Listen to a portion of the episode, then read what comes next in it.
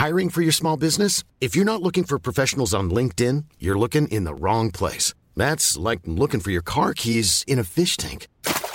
LinkedIn helps you hire professionals you can't find anywhere else, even those who aren't actively searching for a new job but might be open to the perfect role. In a given month, over 70% of LinkedIn users don't even visit other leading job sites. So start looking in the right place. With LinkedIn, you can hire professionals like a professional. Post your free job on linkedin.com slash people today.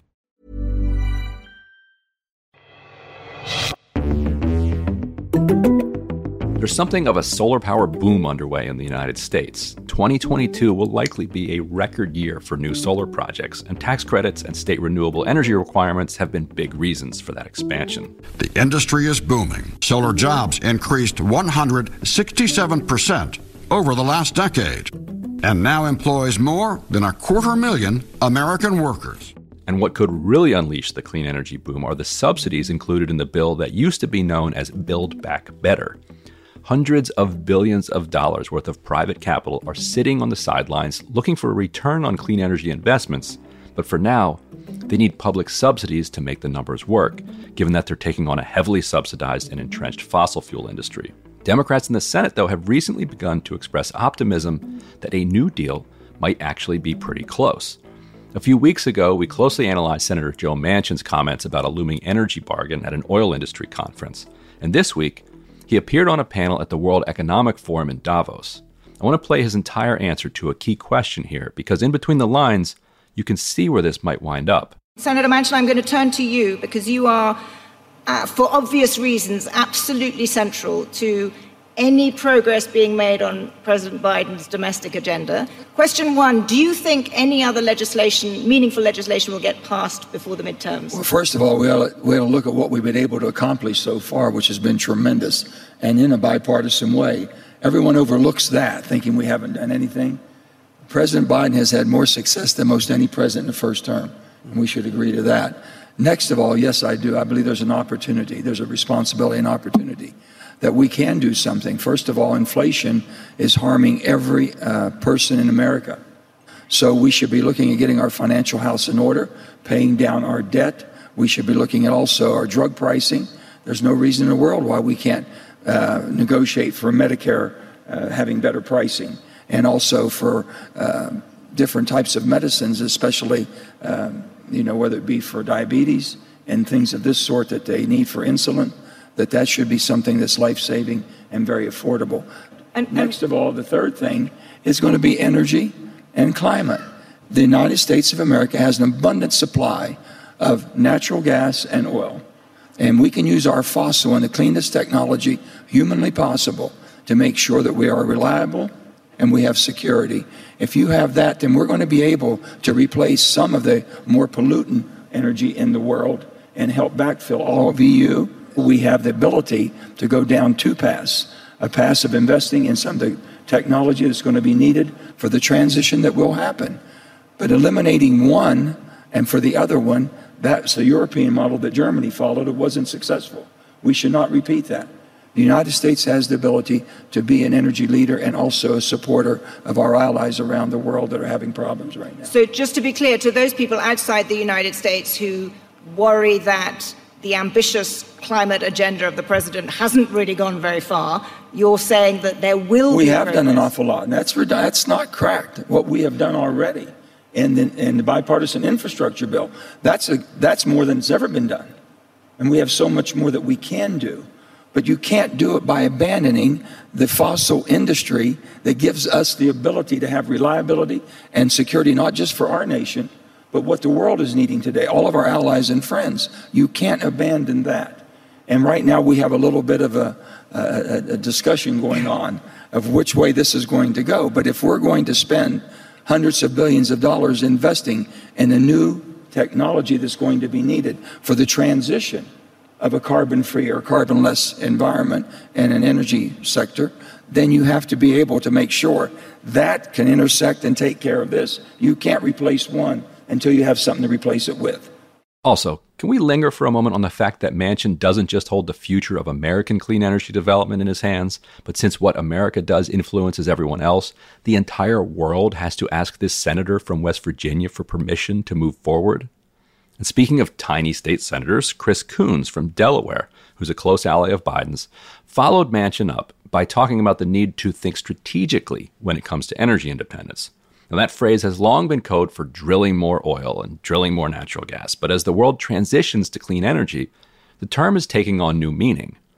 Today, it also means having access to the raw materials needed to make solar panels and batteries and wind turbines and so on, as well as the manufacturing capacity to make all of that, neither of which the U.S. currently has at scale.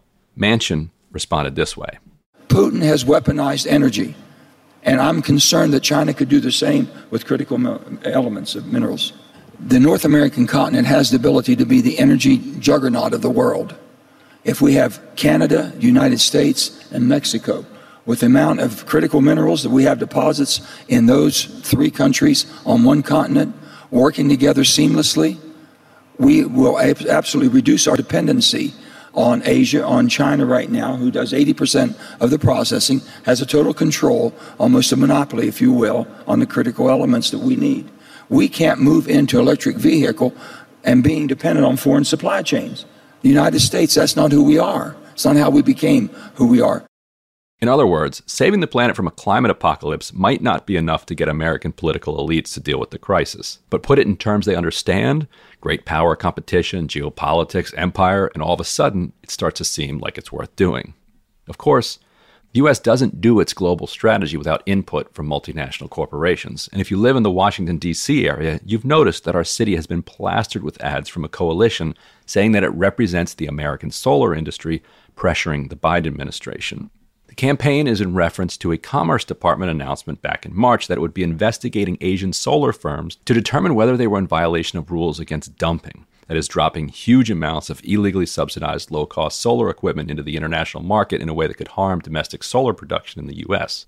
They're also investigating whether Chinese companies are circumventing duties by pretending that they are being produced somewhere else, which is an issue for a number of reasons, but one of them is the use of Uyghur forced labor. Western China, with its large Uyghur population, is a hub for solar panel production. Now, the investigation has exposed a tension between the clean energy installation boom on one hand and the long term question on the other of whether China will be able to lock in its monopoly on the critical components of the clean energy industry. That's the point Manchin was making, and he's not wrong. And not for nothing, China has built this monopoly by burning cheap, dirty coal to produce the components for the clean energy industry, which is nobody's idea of actually doing something about climate change. The lobbying campaign is having an impact. Here's Senator Tom Carper of Delaware, another close Biden ally. The Commerce Department's investigation threatens to hamstring one of the strongest weapons in our fight clean, renewable energy. The prospect of as much as a 250, 250% tariff on solar products will have an immediate, disastrous impact on a leading renewable energy source for our nation. Effectively, we would be punishing the very green industry that's helping to lead the charge to curb emissions and further reduce our nation's reliance on fossil fuels. Now, earlier this week, I spoke with Elizabeth Warren about the Commerce Department probe, and her view was 180 degrees from Tom Carper's.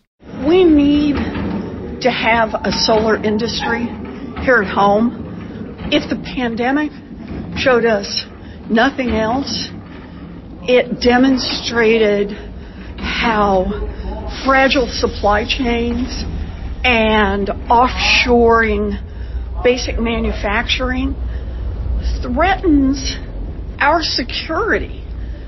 Tariffs are a part of making certain that we have a manufacturing base here in America. It needs to be done carefully and with the right targets. But the point of American trade policy should not simply be to maximize the profits of a handful of giant corporations. It should be to produce goods that we need here in the U.S. so that we have more resilient supply chains and good union jobs in this country. When it comes to trade policy, arguably the most influential voice among progressives belongs to Lori Wallach, who spent years at Public Citizen doing trade policy and is now the director of the Rethink Trade program at the American Economic Liberties Project. Lori, welcome to the show. Thank you very much for inviting me. So, to start, the US, as I understand it, actually kind of invented solar panels back in like the 1950s. And was making progress over the next couple decades in developing actual manufacturing capacity here in the United States. So what what happened? So you're spot on. The United States not only did but currently leads the world in solar technology innovation. But as with so many things that we create, the production of them ended up shifted offshore. And today, 80% of the world's solar panels are made in China.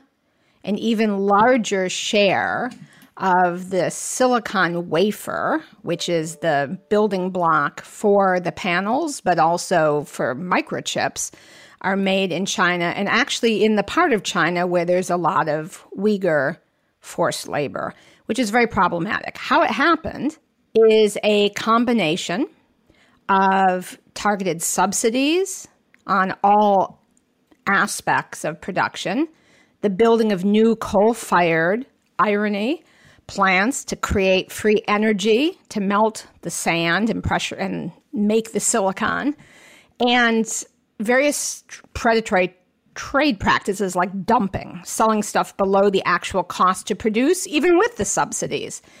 And there's also some knocking off of US technology along the way.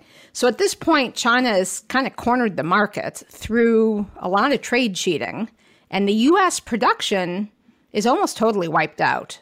And so right right now there's this big public fight that is being characterized as kind of between the you know the solar industry and the Biden administration. So but how how would you frame it? How would you describe you know who the different players are that are fighting here? So, back in 2012, during the Obama administration, there was a trade case where various struggling U.S. producers, because there still are some, filed what's called a trade law case. And under these U.S. laws, you get an investigation. That is basically an independent agency, the United States International Trade Commission, does a study to try and figure out if the reason a U.S. industry is getting clobbered is because of various forms of trade cheating, like those subsidies and and other tricks. And in 2012, tariffs were imposed to basically counteract the trade cheating and the subsidies in China. And there was some hope that that would bring the US industry back to life. Because as we've learned the hard way during this pandemic, we need lots of different supply chains. We can't have just one source. We need redundancy, otherwise we end up with shortages, price hikes, etc. But a bunch of these companies that were subject, the Chinese companies that were subject to these penalties for trade cheating, which you know basically takes the thumb off the scale. It just makes it equal to what the actual real cost of production would be so that the US firms could compete. Those firms picked up and moved their production largely to four other Asian countries Malaysia, Vietnam, Thailand, and Cambodia.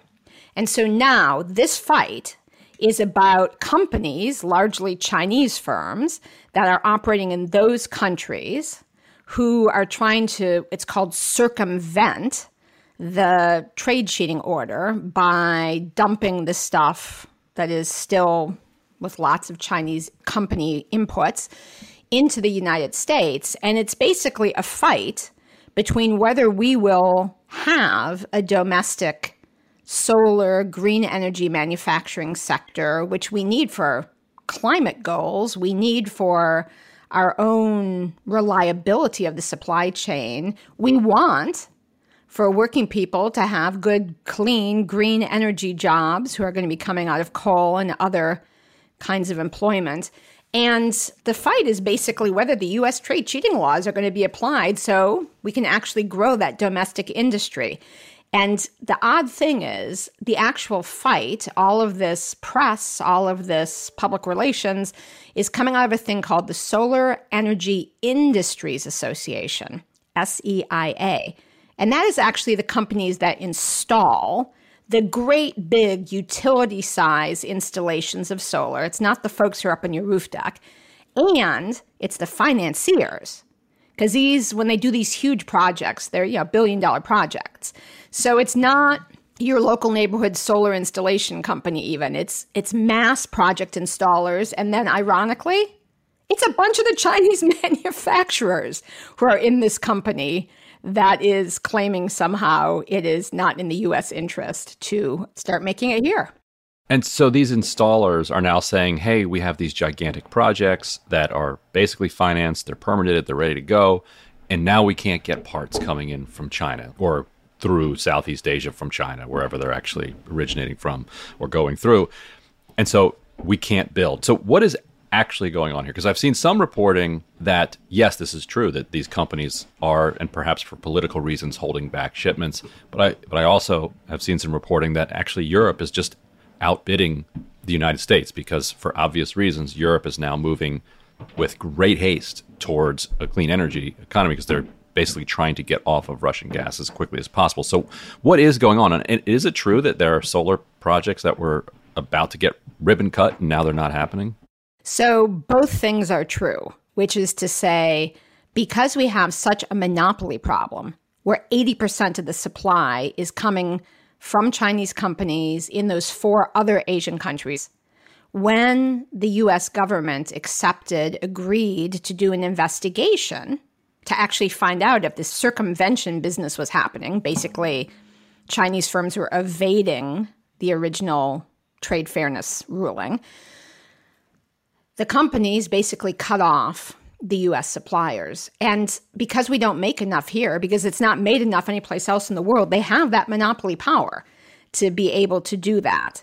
And then the second thing that happened is maybe it was all political, but also it became much more lucrative to be able to ship that stuff to Europe, where the price being paid for the same equipment is almost double what it was before the Russian invasion of Ukraine, because the Europeans are very keen to become less reliant on Russian energy. So it is super profitable, politically possible because of the monopoly that we need this trade investigation to bust up so we can have domestic production. And the sort of underlying result is yes, there probably are some big installations for utilities that is now hard to get this supply. The problem is, unless we actually break that monopoly and end the trade cheating so we can actually have a robust industry here. And by the way, other countries are doing the same thing. We're not the only ones who've been slammed by this. Unless that happens, we will be perpetually in this situation at the mercy of a handful of companies, which, you know, by the way, just for my friends who are very worried about what this means for solar, we don't want to be reliant on a situation where not only is there a handful of sources, but the stuff is being made with forced labor out of Uyghur, effectively concentration camps. And the silicon is being made in coal fired plants so that when you actually get the solar panel, you'd have to be using it for longer than it's going to last to get even with the fact that you've got this, you know, energy source that's coal fired high carbon. So it's a, it is sort of in every ground a situation we have to break. So how, how often have Chinese industries done this before? This has been a pattern that has repeated over and over and over, where unless the US actually rigorously enforces its trade laws to stop, basically to count, it's called countervailing. You add the price that is being cheated on in the country that is either dumping stuff below the, the cost of production or you make up the difference in the subsidy so that the price of the good coming into the US actually reflects what it would cost to make it there if all this cheating wasn't done. It's not based on what it would cost to make it here, by the way, but it would make it cost to make it there without cheating.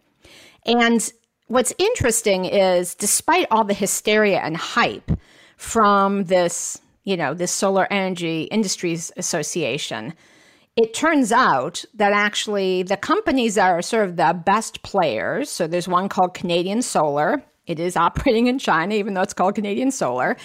Um, that company's penalty is only a 13% penalty.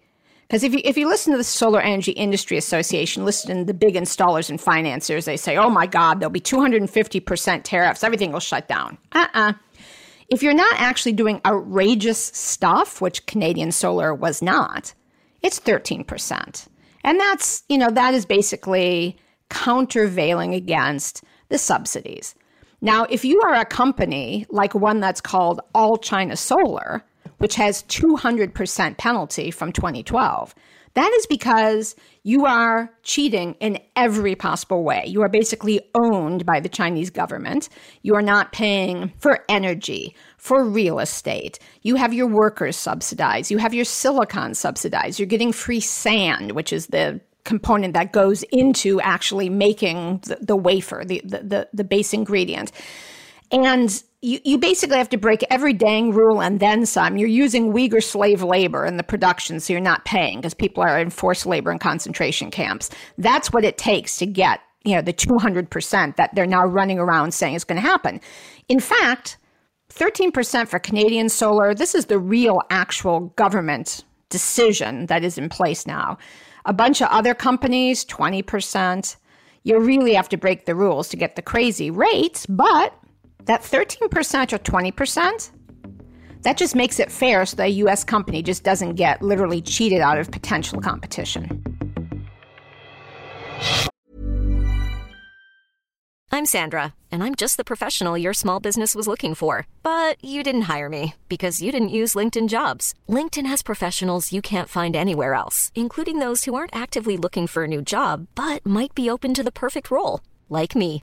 In a given month, over 70% of LinkedIn users don't visit other leading job sites. So if you're not looking on LinkedIn, you'll miss out on great candidates like Sandra. Start hiring professionals like a professional. Post your free job on linkedin.com/people today.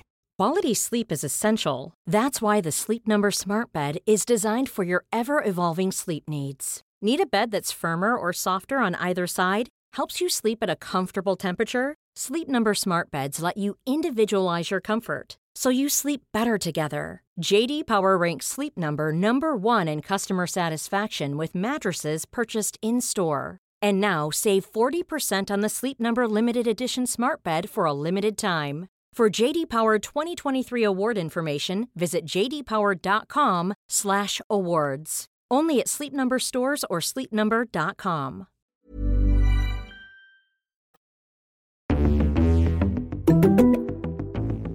it sounds like the premium that Europe is paying now is much higher than those.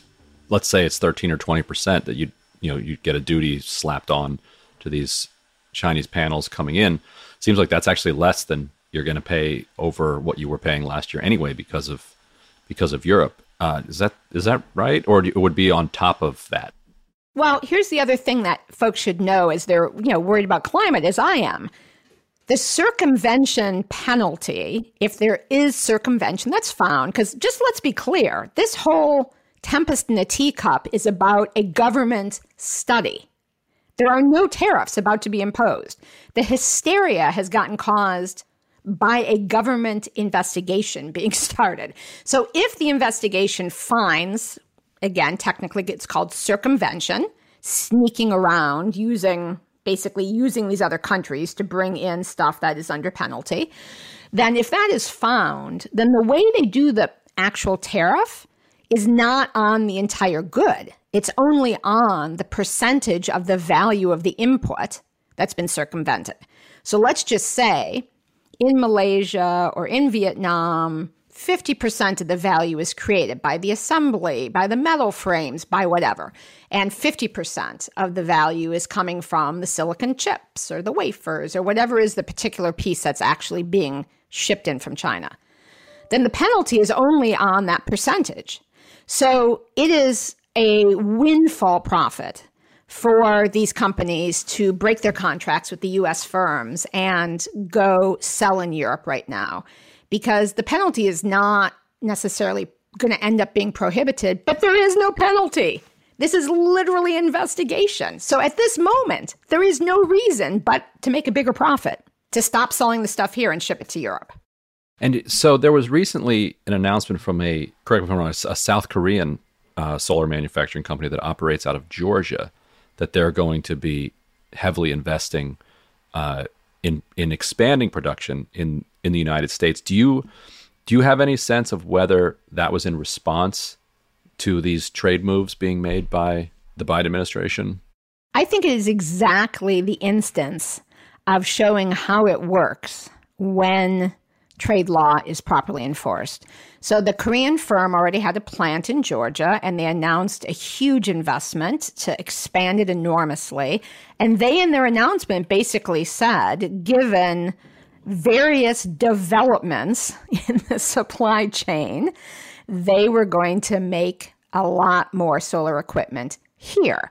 And so, what are those developments? Number one, this investigation.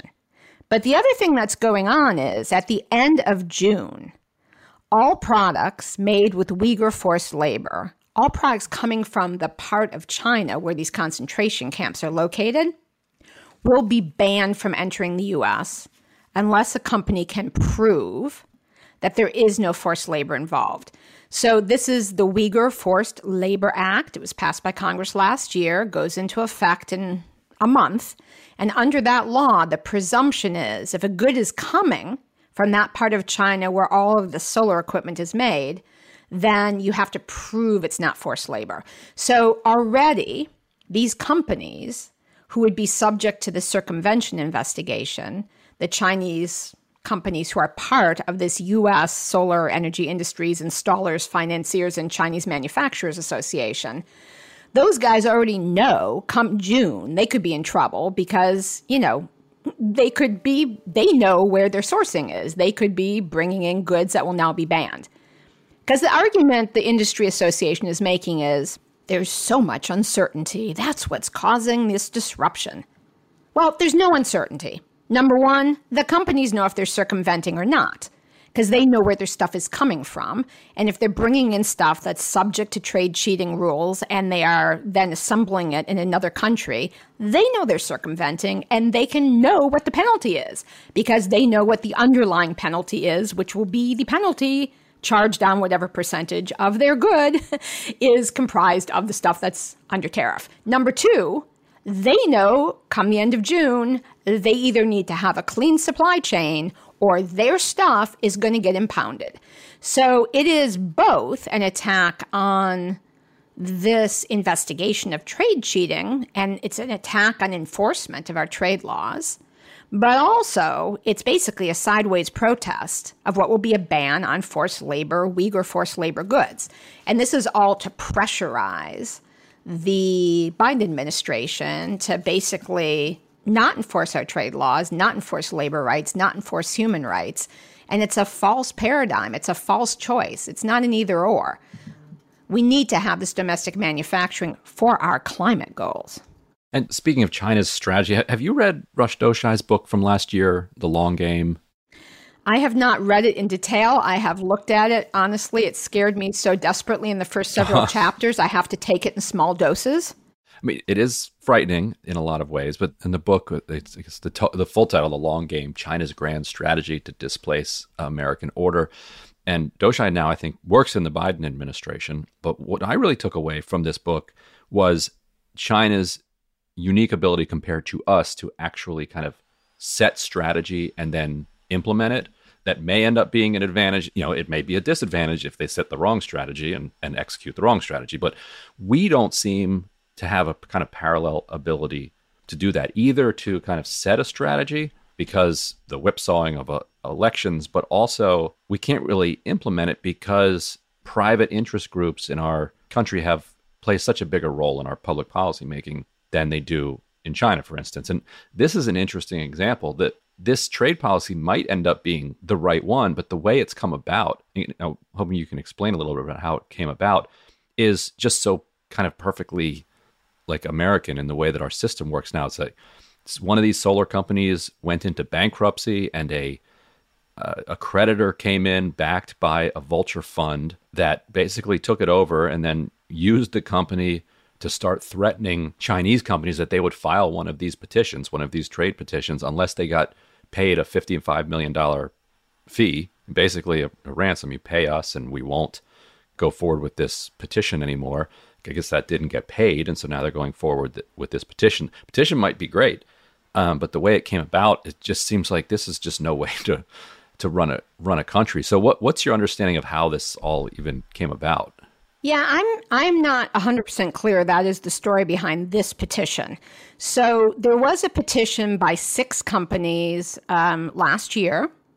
Again, the same thing, circumvention. And the core theme of it was that they were all knew that they would get attacked if they filed a petition. So they basically did it anonymously. And the Commerce Department ended up dismissing that case because the companies wouldn't reveal basically their names, and they all thought they would be attacked. So one company named Auxin has now refiled. They were among those six. And that company is the company that is the the name holder. And now they're getting attacked left and right for all kinds of things with basically this solar energy industries association doing a very big dollar public relations and lobbying campaign with few people understanding that this ostensibly you know it gets in the New York Times it's called the US Solar Industry Association. But it's Chinese manufacturers in its membership. So Jinko Solar, JA Solar, Trina Solar, BYD, LONGi Solar, Canadian Solar are all members. These Chinese manufacturing firms are all members with the industrial installers, with the financiers of the industrial solar installations business. And so it's that sort of collective of Chinese manufacturers, financiers, and installers who are protesting one of the beleaguered U.S. manufacturers actually trying to get labor law enforced. So, what would it take? And you're you could tell in Washington when these coalitions come together because they start advertising in places like Politico Playbook and Axios, and you know going for these like real insider publications where this extremely expensive kind of real estate getting right in front of members of Congress. But let's say that the Biden administration pushes ahead with this. What what would it actually take in reality to actually launch solar manufacturing again in the in the United States? So we can take basically the lesson from the Korean firm now announcing they're going to invest in a lot more production domestically. We need to enforce our trade laws so we stop imports that are made cheating, so made with subsidies from governments, made using forced labor, made with very high carbon costs. So we don't want to have solar panels made from dirty coal fired energy. And we also have to have domestically the tax policies that create incentives to invest in manufacturing here. There were incentives, they have run out. Those incentives are now jammed up in a part of the package that is stuck in the Senate. So, stopping imports that would destroy, crush U.S. companies operating fairly, getting the tax policies right. And then, you know, part of the uh, Biden administration's supply chain review is, is an advanced material. So, it's, you know, we need to be making this polysilicon wafer to be able to have domestic microchip production, not just domestic solar production. And doing the tax policies properly is obviously a key part of it, as well as enforcing the trade laws. But also, there are ways in which developed countries, for instance, Germany's great at it, have actually coordinated industrial policies, which is what this supply chain review is talking about, to get the money behind domestic research, to coordinate different government agencies to actually facilitate the creation of the resilience we need. I mean, we need this as a climate outcome and we need this as an economic outcome. So, where does this go from here? Like, how does this fight resolve? It would be a disaster for climate, for human rights and labor rights, for the future of U.S. manufacturing resilience for our own clean energy equipment if the Biden administration reacted to this big corporate lobbying campaign, and as a result, allowed a flood of Uyghur forced labor, coal fired, plant made solar panels from China that would continue to crush domestic manufacturing. So hopefully, they are going to do the independent investigation as US law requires since 1930. They are going to get the findings about whether or not these violations have occurred.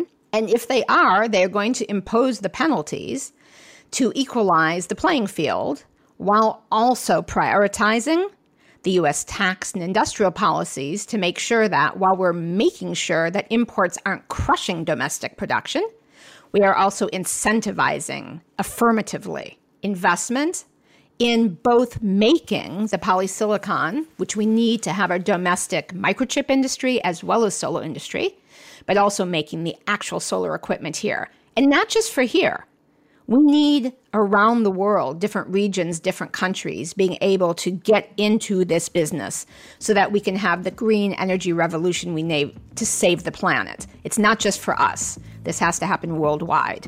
But we have to start here by simply enforcing our labor and trade rules. Well, Lori, thank you so much for joining me. Thank you, guys. I am sorry that I have to hop.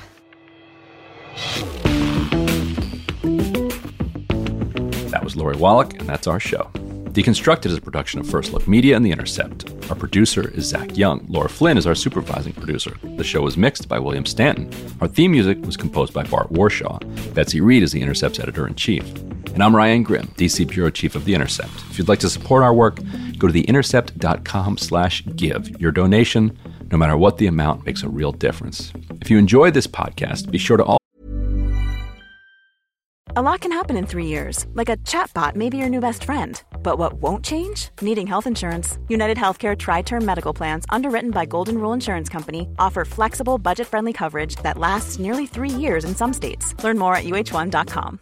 Hi, I'm Daniel, founder of Pretty Litter. Cats and cat owners deserve better than any old fashioned litter. That's why I teamed up with scientists and veterinarians to create Pretty Litter. Its innovative crystal formula has superior odor control and weighs up to 80% less than clay litter. Pretty Litter even monitors health by changing colors to help detect early signs of potential illness. It's the world's smartest kitty litter. Go to prettylitter.com and use code ACAST for 20% off your first order and a free cat toy. Terms and conditions apply. See site for details.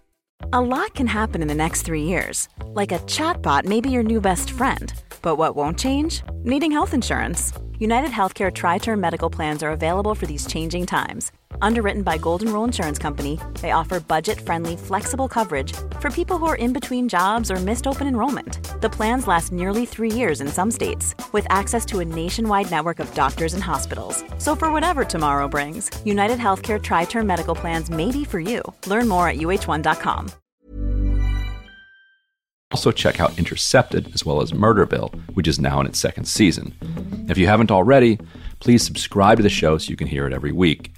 And please go leave us a rating or a review. It helps people find the show. If you want to give us additional feedback, email us at podcasts at theintercept.com. Thanks so much. See you soon.